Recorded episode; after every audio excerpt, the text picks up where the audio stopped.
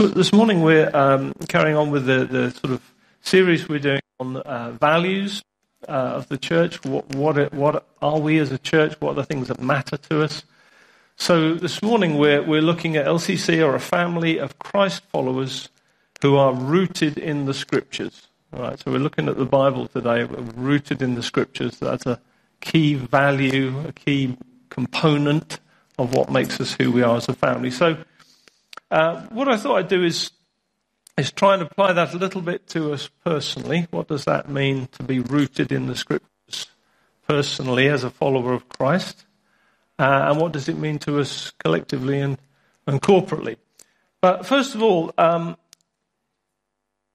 maybe that numbers of you are new to following Christ. You've recently followed him, or maybe you've not even sort of heard much teaching on the Bible. So we do have to ask the question, first of all, what is the Bible?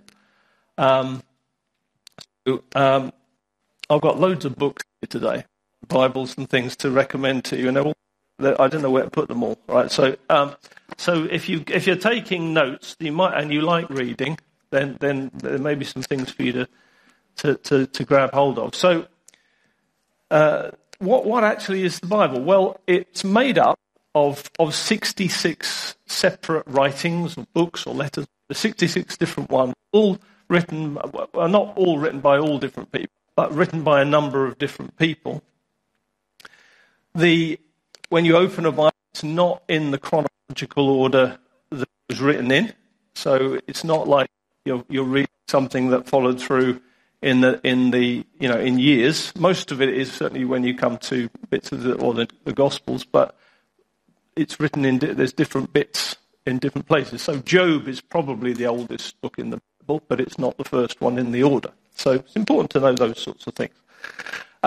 It's written in different styles. So there's poetry and praise and worship. So poetry like Psalms, that sort of thing. There's narrative like the Gospels, which is telling literal stories, whereas in the Psalms, because it's poetic, there's some poetic license. So, for example, where it says, the trees of the field shall clap their hands. Well, trees don't have hands, right? It's poetic license. So you don't read it literally because it's bringing a poetic description, probably of the leaves rustling in the wind, all right? But also when you get to the Gospels and it says Jesus healed many people, that's not figurative. He did it. So we have to know the different types of literature we're reading in the Bible, and that's important to know that. There's all sorts of different bits of types of literature, but we won't go into all that today.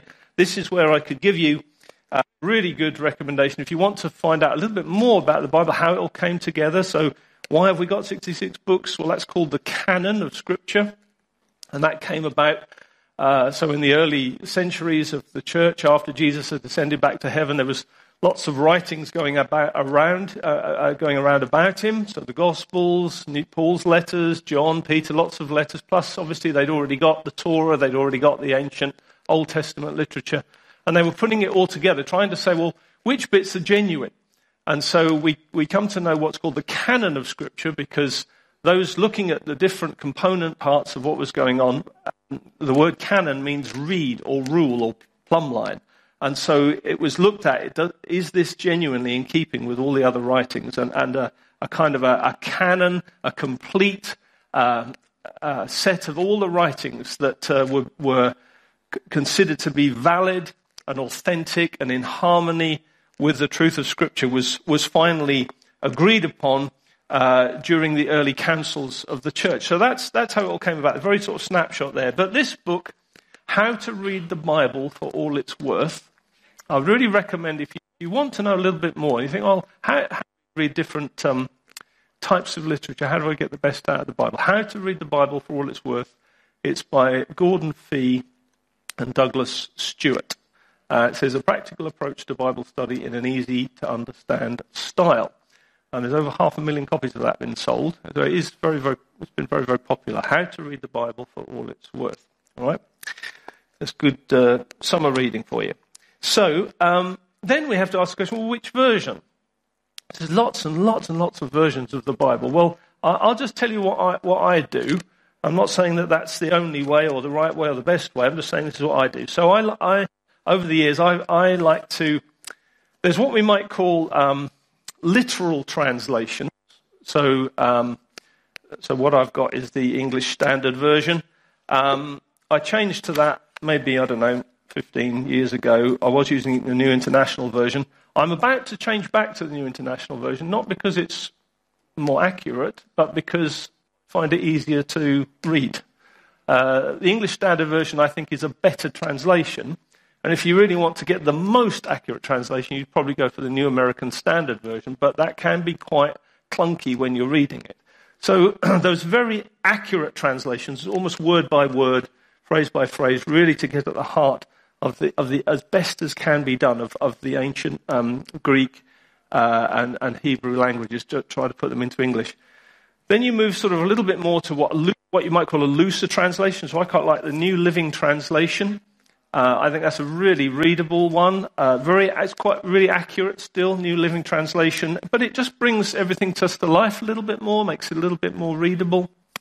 And then another favourite of mine is really at the very, very loose end of translation, is more translating by idiom, is The Message by Eugene Peterson. It's a fantastic attempt to bring accurate paraphrasing and idiom to compare original text with sort of things that might make a bit more sense in our language. Obviously, it's written with a slightly American style to it, but it's still nevertheless great. So those are my sort of three favourites. I like to dip into all three of those.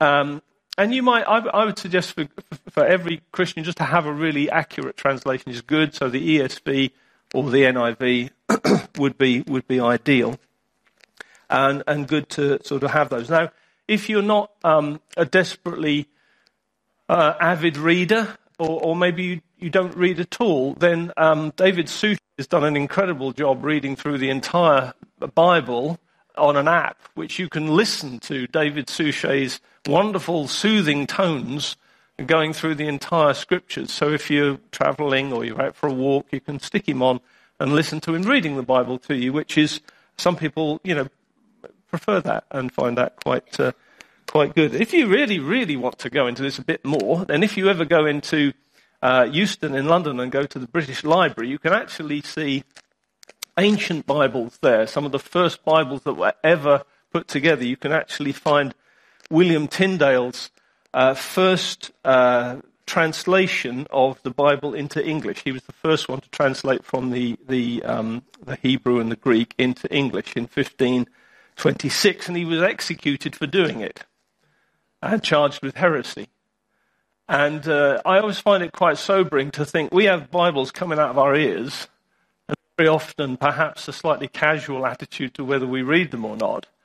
And yet people paid with their lives that we might have access to it, because up until then it was just, either translated into Latin or, and kept chained to the pulpit, so, common people were not allowed to access it. But William Tyndale really overturned that, and as a result, you can still... There's only 3 copies left of his original New Testament translation, and one of them is in the British Library. There's a few bits fell off, but it's pretty much intact. You can see it there, right back from 1526. That's pretty amazing, isn't it? But you can go and see it all in its lovely glass case. So that's a bit about the Bible. What else can I tell you about... so How to Read the Bible for All It's Worth. That's a great book. Jack likes books. Make a note of that one, Jack, and I'll test you afterwards, or I'll ask you questions on that one. And if any of you have done Lead or anything like that, if you haven't done Lead, do Lead, all right? Because it's for the chosen many, not the chosen few. And if whatever sort of your service for Christ is, doing something like the Lead course, which will give you a good theology of Scripture, but also help you with sort of some of these things, which are important for us to know in the world we live in. We've got to have confidence in the Scriptures and know, where do they come from? How do we know they're accurate? So applying it then sort of a little bit more personally, knowing the Scriptures are essential to knowing Christ. And one of the things I've tried to do is as a family of churches in Relational Mission, we're trying to propagate this culture of everyone a witness, trying to get everyone to be more and more comfortable sharing our faith by words and works and wonders in lots of different ways. So because sometimes to get to the edge where you get some new stories, rather than live in the middle of familiarity, you've got to do some new things, haven't you? Yeah? Because things don't often change if you just do what you've always done. If you do what you've always done, you'll get what you've always had. So you've got to go to the edge. So I thought, right, okay, Lord, how can I go to the edge a bit more in sharing my faith? So I joined the Pocket Testament League, which, again, write that down. You can have a look on the website, Pocket Testament League. You can join that, and they will give you free copies, although I paid for mine, but you can have free ones. They will give you free copies of John's Gospel, and in various translations. So this is the New International one. And I ordered 30 of them. And I said, Lord, I want you to give me 30 people I can give the scriptures to and talk to. So if they're in your pocket or they're in your, I don't know, rucksack or whatever, or the glove compartment of your car or wherever you keep them, the scriptures ultimately are the thing the Holy Spirit uses to bring life to people, yeah? It's the truth, the Word of God, and we need the Word. People will benefit from our testimony, but they do need the Word of God to find out about Jesus for themselves. And the Holy Spirit will bring to life the truth from the Scriptures. So I've given out 2, right? I've got 28 to go, but I only ordered them about a month ago. So you might want to join me. You might want to find some other little things you can do. But giving away the Scriptures is a great thing. And if you can't afford them, they will give them to you for free, all right? So there's no excuse. We can all just get on with that. Anyway, so the Bible itself says, or Paul says of the Scriptures, if I can find it. Oh, yes, here we are. All Scripture is breathed out by God. It's a lovely phrase, isn't it? All Scripture is breathed out by God. So it's not the product of man. Men wrote it using their ordinary abilities. And they didn't always know they were writing scripture. They just wrote down, the gospel writers just wrote down what was happening. And they all wrote from different perspectives. And they're all slightly different, aren't they? Which is why some gospels have got some things in and some were missed out by others. That's because using their ordinary faculties as ordinary people with their ordinary grammatical abilities and intellectual abilities, they wrote down faithfully what was happening. But God didn't dictate to them what to say. He superintended it so that everything we read in the Scriptures has had the breath of God upon it, so that it is a totally accurate reflection of the revelation that God wants to bring to us that we can rely upon. Which is why sometimes people say, the Bible's full of contradictions. No, it isn't. It's full of different perspectives, and there are 1 or 2 transcription errors in numbers and things like that, but nothing that actually takes away the essential revelation that's being given. So when we say, when we read Scripture, it is God's revelation of himself to us. We wouldn't know who God was or what he was like if we did not have the Scriptures. Think about that. This is a precious thing, to have the Scriptures in our hands and say, what is God like? This is his unveiling of himself. So it's completely accurate to who God is. And that's when in John it says, in the beginning was the Word, and the Word was with God, and the Word was God, and he came from God. And that's talking about Jesus. Jesus then became the living representation, the living exact representation of the Father. It's like when it says in Hebrews, he was the exact representation of his being. It's like what the word there is, the one you would use on a printing press when you're making a coin. You bring the press down on the blank disc. And the representation on the coin is exactly the same as the printing press that comes on it. And Jesus is the exact replication of the Father. So there's no difference. Jesus said, when you've seen me, you've seen the Father. So he is the Word. He's everything God wants to say. He's the Word. There's nothing lacking. There's no more to say. So you can only call him the Word because there's nothing else to say. But the Scriptures are a reliable revelation to us of Jesus, who he is, of the Father, of the Holy Spirit, truth about God that we can put our eternal destiny in the hands of confidently. So when Jesus says to whoever believes, when in John it says, to whoever believes in, receives him, gave he the right to become the children of God. You can put your life on that. And actually you have to. And how do we know that's true? Well, because the Bible is God's revelation. So we gain our confidence from the Scriptures, not from, popular opinion or, actually I feel it's like this, or I had a funny feeling the other day and I'm sure it was God. Well, praise you if that's true. Bless God if you did have the wobblies. That's great. But you have to root whatever you're experiencing is back into the scriptures. Does it match here? Does it produce the fruit that's in here? And it's not. Read it, the scriptures are not supposed to be a dry academic thing. I've got a quote I keep in my Bible from John Flavel. I'm a bit of a Puritan fan. And he says this: ecstasy and delight are essential to the believer's soul, and they promote sanctification. We were not meant to live without spiritual exhilaration, and the Christian who goes for a long time without the experience of heartwarming will soon find himself tempted to have his emotions satisfied from the earthly things, and not as he ought to from the Spirit of God.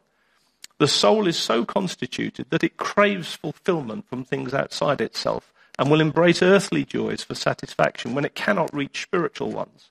The believer is in spiritual danger if he allows himself to go for any length of time without tasting the love of Christ and savouring the felt comforts of the Saviour's presence.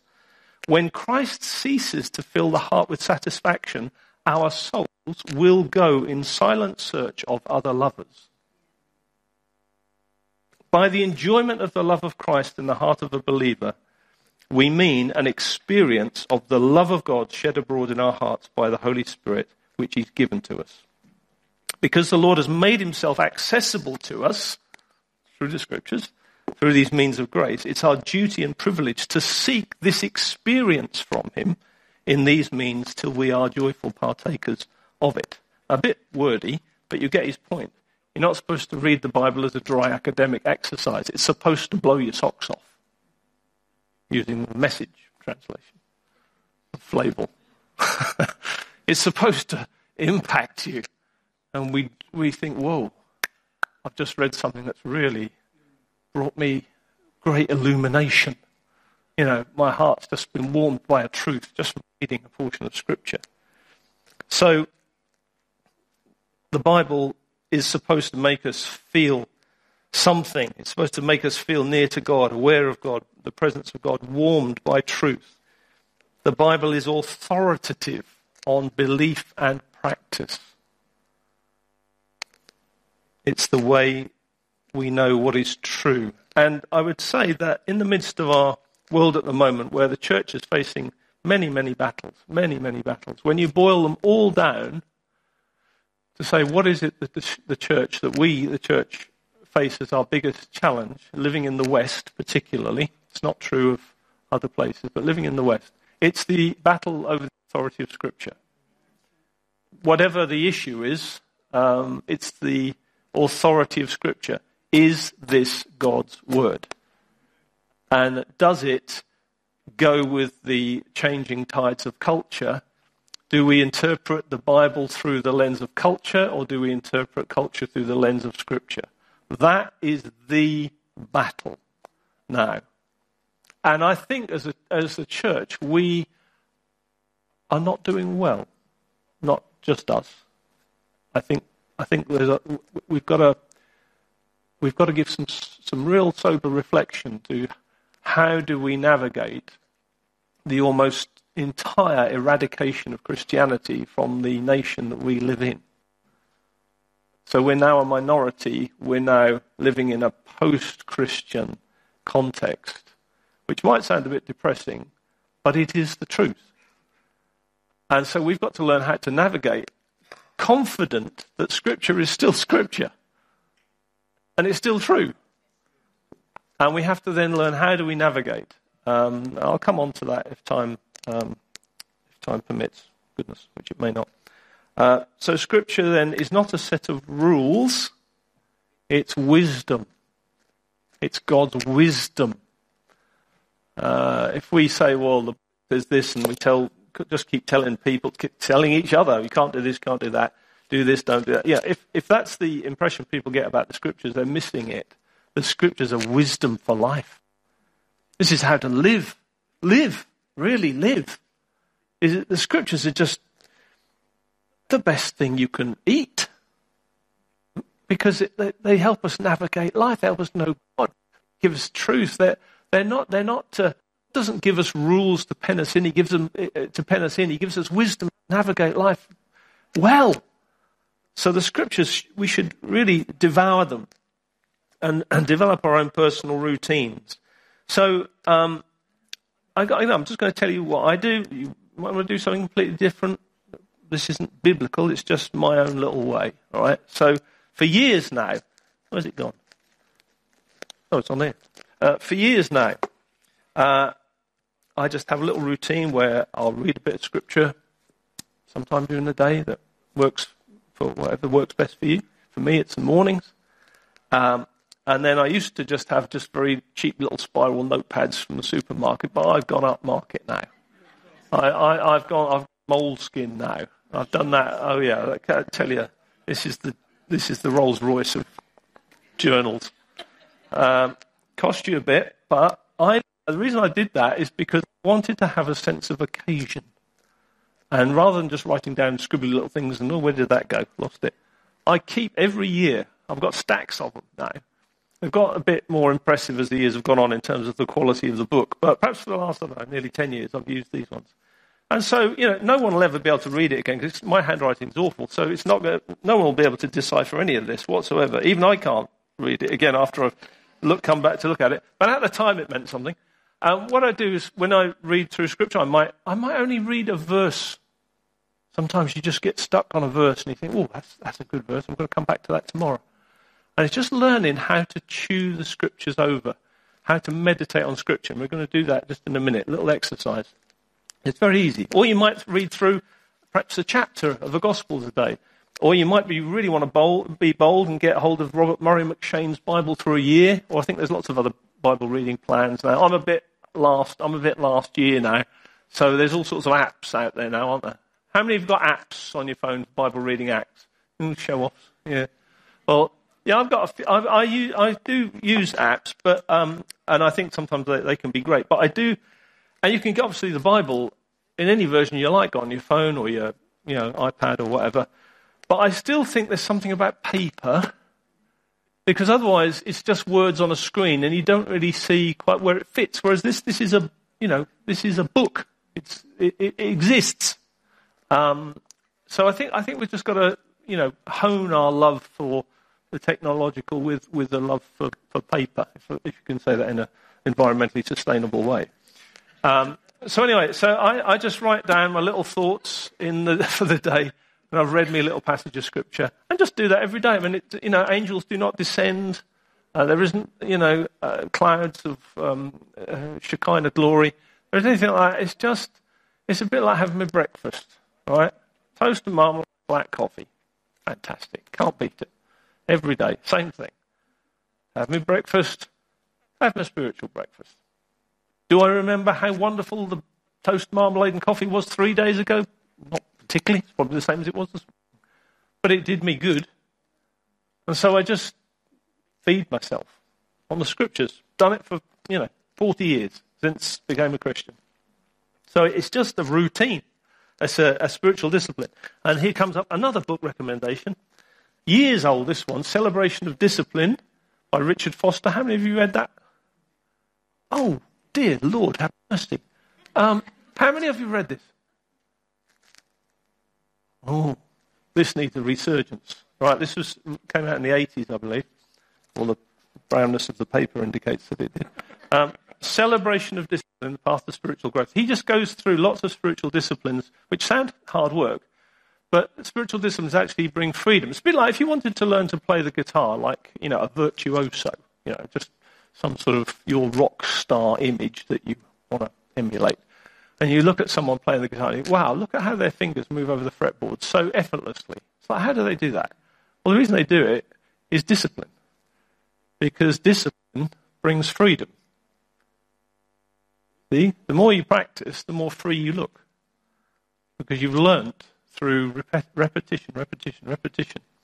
Someone said of Pavarotti, oh, you're very disciplined. And he said, no, I'm devoted. I'm devoted. Becoming the best. And so, spiritual celebration of discipline, Richard Foster, you'll probably be able to pick that up for a few pence now on Kindle, if you read Kindle, anything like that. You've got that? Yeah, three of you have, good. Right, so, Now we're going to just do, right, this is going to be a bit weird, but we'll do it. Right, 2 minutes of Bible meditation. I wish if I'd have had time and a bit more planning. I'm not good at these things. I should have had all multimedia behind me. But if you've got a Bible or an app, right, in the New International Version, or if you've got ESV or something else, I'll do. But in the New International Version, I want you to look up Psalm 3, verse 5. Psalm 3, verse 5. Think, oh, what's he going to do? Well, I'm actually not going to do anything. You are, right? And it's just a quick 2 minute on how microphone keeps cutting out. I don't know if we can do anything about that. Right, Psalm 3, verse 5. This is what it says. No, this is not working. Can you hear me all right, or do I need to get into my... It's very irritating if I keep cutting in and out. If you're listening, bother me, I'll just keep going on. But if you... Is it all right? Okay. Okay. I lay down and slept. I woke again, for the Lord sustained me. All right, simple verse. I lay down and slept. Woke again, for the Lord sustained me. Right. I'm going to... On my watch, 2 minutes... I just want you to think about that verse and what it means. Just ask yourself, what does this tell me about God? What does it tell me about me? What does it tell me about truth? What does this verse say to me? You'll be very surprised. Just quietly, 2 minutes. Ready? Go.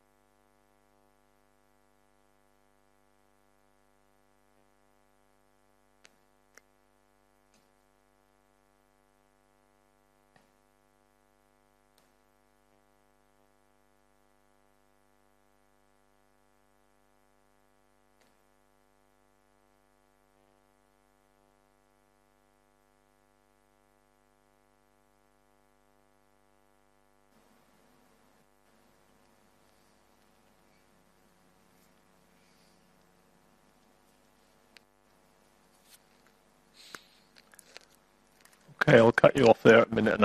Time's going. Right. Any brave souls want to just shout anything out that immediately, just quick off the mark? Go on. I think the Lord told him to sleep on his stomach, because if you sleep on your back, all the day's worries keep you awake. That's an interesting one. Okay. I'd not thought about the position of his sleeping, but fine. Good. Yeah. Yeah. Just fill that out. Yeah. Keep going. It's by his grace that I'm alive. Very good. Yeah. That you wake up. Yeah. So just keep, because this is the right. Just learn as we go here, because it's really important. Now, if you just chew that a bit more, just keep applying that a bit more. Any more thoughts come to you from that, or from any of you just chipping in there? Just dig.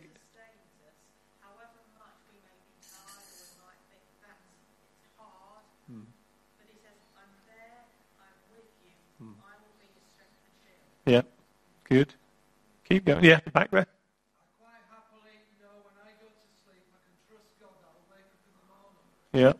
Yeah. Let me just say, let's go for a slightly extended application. If that be true, what does that mean for the rest of life? That's why I say just keep chewing it. You think, well, actually, if I have no control over whether I wake up or not, but I only wake up because God has sustained me, then what is the point of me worrying about anything else? Because if I can't control whether I'm going to wake up or not, a simple thing like that, then when the day does start and you're faced with innumerable kind of amounts of challenges, questions, worries, anxieties, perplexities, to root yourself back in that verse, imagine you carrying that verse with you through the day, in your head. Or even when I used to be an early Christian, I used to have some Post-it notes, and when I used to go to work, I'd stick them on the inside of my locker with a verse like that written down there, because I really needed to change the way I thought radically. I really did. And so I would train myself to think biblically. I'd train myself I'd wash my brain with Scripture, because it needed brain washing. Needed it, because I was thinking in very destructive ways. Learning to let the Scriptures shape the way we think. Now, you can't just do that with one verse and then think, right, I've nailed that, to read that one again. Or if you have managed to find how to do that, please let me know. But I've found that through my life, I've had to constantly keep feeding myself day by day by day with the truth. And the truth is that for all of us who know the Lord, when we lay down to sleep tonight, we will have no control over whether we wake up in the morning. But God does. And He will sustain us. He will sustain us until it's time for us to go home. Then we don't need to about anything else. So tell ourselves, can you imagine the effect on the mental health crisis in the UK if that one verse was given on prescription to people and they believed it? Can you imagine the total transformation that would bring? Now, that's not to say that all mental health conditions are solved just by, one verse of Scripture. It is to say there's a way of thinking and a way of living and a way of eating on the truth does set us free. Didn't Jesus say, you know the truth? Truth will set you free. So there's something about how the Bible, when we embrace it by faith, believe this is true, it does liberate us. The truth does liberate us. Okay, so a couple more things, then we will have to finish. Just looking at being rooted in the Scripture corporately. Now, right, here's a question. Do my trainers go with my shirt? Hands up, yes? Hands up, yes? Hands up, no? Peasants. Hands up, I don't really feel comfortable answering this question. Yeah. Okay, so the point is, most of society defines what is right by cultural preference. Yeah? So, if as Christians we wear brown trainers, because, the Bible says brown trainers, and you walk into a room full of people with blue trainers on, the pressure is enormous, isn't it? Because you think, well, should I just put the blue trainers on and then I'll be accepted? Or do I say, you should take those and put brown ones on? Not likely to win much, is it? Which is how the church is being perceived often. We just lob things at people with no explanation whatsoever. But if we learn to walk simply in the shoes that we have been given, we've been shod with the readiness that comes from the gospel. They may look in vogue, they may not look in vogue as cultural tides come and go. But we have to learn to keep putting on the shoes that the gospel has made us ready to wear, don't we? And then it says, be willing to give a reason for the hope you have to anyone who asks you. So if someone says, why have you got brown trainers on when the rest of us have got blue trainers? You don't say, well, the rest of you should repent and put the brown ones on. That's not how you... Don't do that, Amanda, the welly boots. Yeah, there you go. But what we can do is say, well, you can tell your story. You can say, well, actually, I believe the Bible said that if I walk this way and live this way and I have this appearance because I believe it's the Word of God. You understand I'm talking figuratively. You don't have to wear brown trainers. Right? Yeah, rumours get out. It's a picture, right? Now, I think what's happened in our society in the UK is this. Because we have a very strong Christian heritage, things like fairness, human rights, justice, righteousness, ethics, integrity, defending the weak, those are latent in our culture because they're a relic from a past Christian era. Right? If you go to many countries in the world and talk about human rights, they'll look at you and think, what are they? We think, well, everybody thinks like us. No, they don't. We only think like we do about personal liberty and freedom because we've experienced that, because in the past this nation had so many Christians that the laws of this nation, the business of the nation, the government of the nation, the way the teaching, hospitals, Factories Act, all the massive changes that have been brought to our nation for people's improvement of living have come from Christian roots, because in past revivals, the nation was awash with Christian influence. If you remove the Christian influence but leave the legacy, what happens is people feel that anyone who's a victim is right. So if you make yourself a victim about anything, well, you must be right. So we defend the victims, even if they're actually causing other victimhood over here. And then someone else says, well, actually, you're a victim. You've made me a victim. How dare you say what you said? I feel really hurt now. I've been victimized. And what's happened is, because the scriptures have been removed from our awareness culturally, we've got all the offense now still going on, but no plumb line with which to judge it. So everybody is right, everybody is offended, and everybody has the right to be considered correct. And into that situation, if as a Christian you say, well, I believe this, good luck with that. There's a very good book just come out recently called A Better Story. It's worth getting hold of. Glynn Harrison, A Better Story. And one of his arguments is this, that we need to learn how to present the fact that living following Christ is a better story. It's not an aggressive, you're right, we're you're wrong, we're right. Following Christ is a better story. Because it is, isn't it? I mean, what would I be, where would I be now if Jesus hadn't rescued me? Where would you be now? What carnage would you and I have caused? Well, it's bad enough when we do know Christ, but what would it be like if we didn't know Christ? If he hadn't have rescued us and saved us from what we'd have done to ourselves and other people. It's a better story. But learning to kind of communicate it. Eventually, I think society, rather than it being all doom and gloom, you think, oh, Mike, you're sounding really dark about the future. No, I think actually there's a prodigal son moment going on.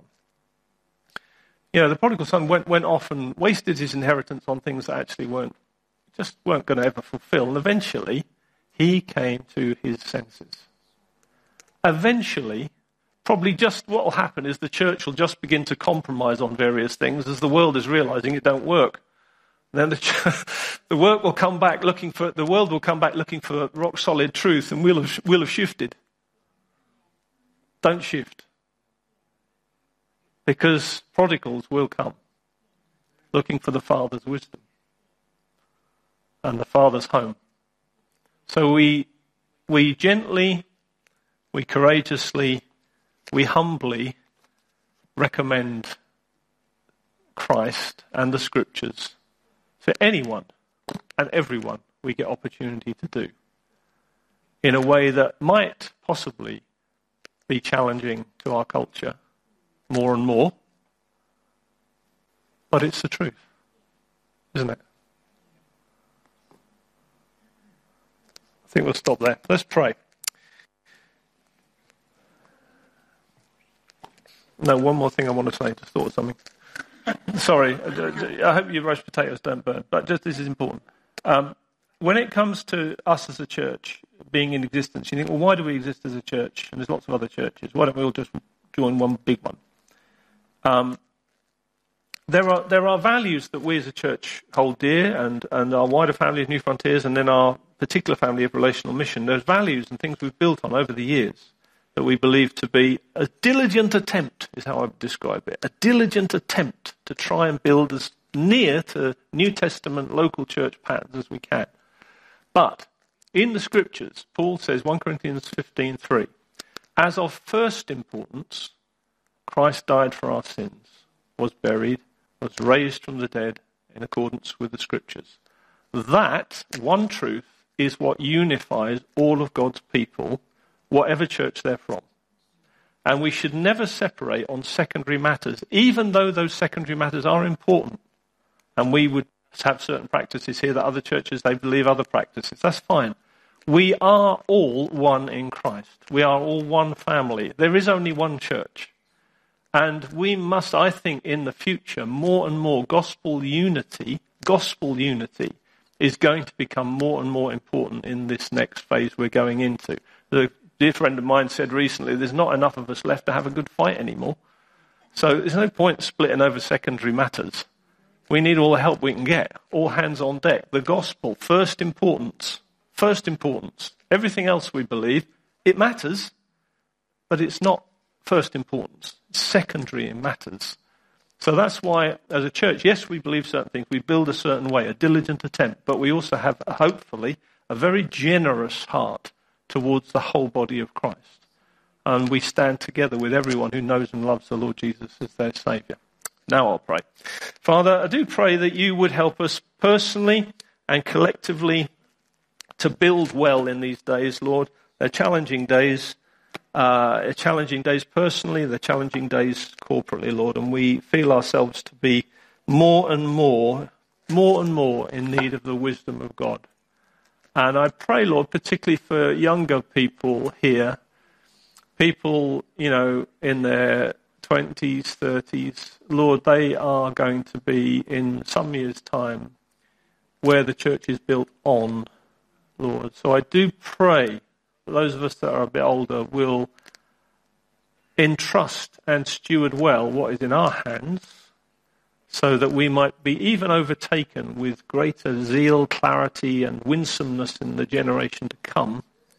Those, Lord, who you are putting your hand on now. I pray, Lord, that the pull of culture, the pull of fine-sounding arguments that are just hollow wind, Lord, will not knock anybody off the firm foundation, building on the rock that is Christ and the Scriptures.